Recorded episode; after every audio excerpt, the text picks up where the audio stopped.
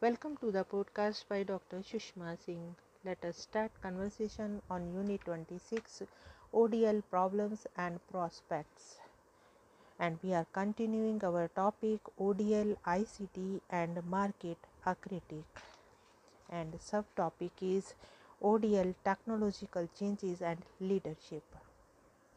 Starting from the prepaid post based correspondence education of mid 19th century to the web based open and virtual learning institutions of the 20th and the 21st centuries, distance education institutions have been responding to the kind of learning technologies which function to the serve new markets, improves with growing demands achieves the quality expectations of the mainstream market and finally bringing revolutionary changes in the industry displacing the established providers and the products. As the market is becoming very competitive and the leading universities and colleges increasingly investing in ICT to develop web based programs there have been emerged several new forms of a higher educational organization. The process of formation of such alternative structure of higher education have not only ignored the existing the institutional, geographic, political and other contextual realities. These have also challenged the culture and the functioning of the conventional educational setups. Otto Peters have always visualized distance education as the most industrialized form of education which shares a host of characteristics of the modern industrial production process and that these distance education institutions are essentially bureaucratic in character. To him, the history of distance education has been a history of its growing importance, which is related to the technologies used in each period. He highlights that the distance education has entered its fourth phase with a pedagogical revolution caused by the increasing use of digitalized learning processes that has taken distance education to hitherto unknown territory. The virtual learning space Peters is of the belief that the demand of the post industrial service economy will force a change in distance education to develop structures that post industrial society demands. Many scholars recognized that as the economy is shifting its orientation from industry to knowledge, universities are also acquiring the corporate style of structure and function. Technological forces in the distance learning system call for new capacities in the leaders and staff, multiple specialist collaboration, and new visions. It suggested that ODLs needs transformational and entrepreneurial leaders who can create and change culture than ordinary managers who live for a compromise. These new leaders are now required to create an optimal environment for innovation, reform, organization, motivation, and inspiration for others in the open learning system there are now. Opportunities for new uh, organizational models and strategies.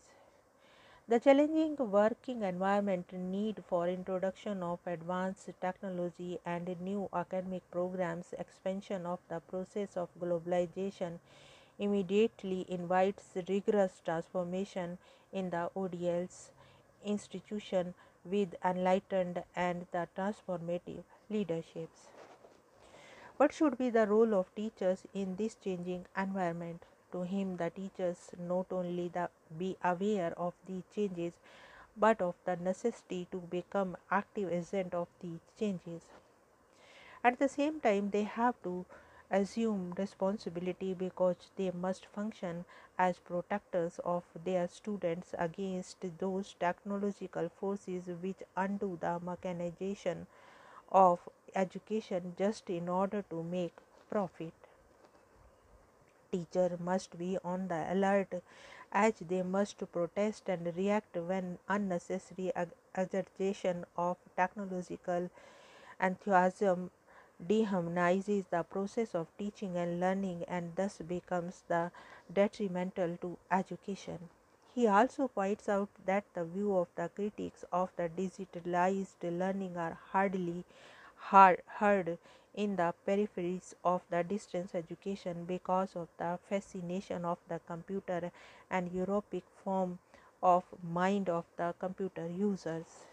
To him, the central idea of establishing virtual universities must be to innovate learning and teaching at the university in order to adapt them to the requirement of the post industrial and the post modern knowledge society.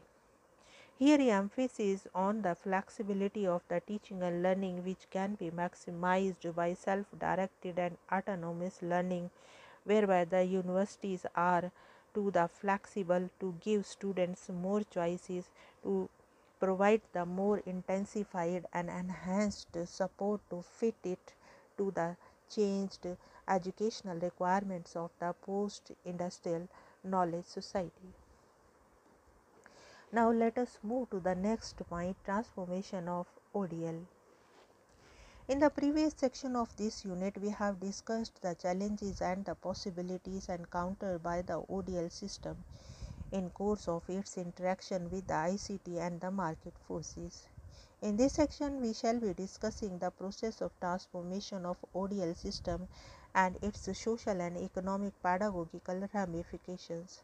Alan Tait points out that the ODL was framed as a progressive ideology marginal system to serve the educational interest predominantly of the marginalized population.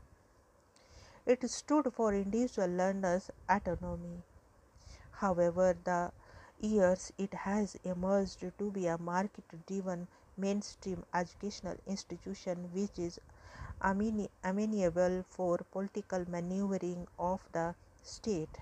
To him, the ODL is being reviewed to put an end to in representing the society in its own terms. The age of innocence for the ODL has ended. To him, the process of adoption of ODL as a mainstream method of delivery is acting to isolate and marginalize population, whereas previously it provided for their inclusion. In the wake of globalization and introduction of the structural adjustment program, the control of the government over ODL has rather been stronger. Consequently, there has been a shift from the ideology of education for the marginalized population to mainstream government driven initiative in ODL. Due to regular political intervention, the system of distance education is used increasingly to discharge functions in a narrow, narrower interest. In the name of the technological improvement, the universities have now emerged to be a market for technicians of education. In recent years, scholars have observed the Fordist and the post Fordist tendency in the Open University. Edwards point out that the ODLs are predominantly Fordist in nature, characterized by the standardized products, mass production, plants, and with little scope of consumer choice. In the face of competitiveness faced by the open universities, there has been a move towards post Fordist course production models by which small scale quickly produced courses to meet the particular needs of segments of the market are encouraged. Now, let us conclude the unit. The ODL system has emerged to be an important viable mainstream and the alternative mode of learning for large sections of student population in the country. It has widely been recognized that the conventional education system due to its structural rigidity will not be able to accommodate all the aspirants of secondary and higher learning in the country.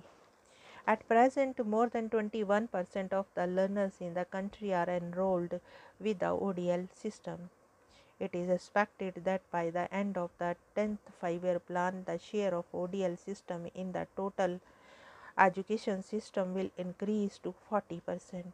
Such voluminous increase in the student population in the ODL system would ask for several kinds of interventions on the part of providers of ODL learning in the area of social commitment, increasing access, quality assurance, and democratization of the learning process.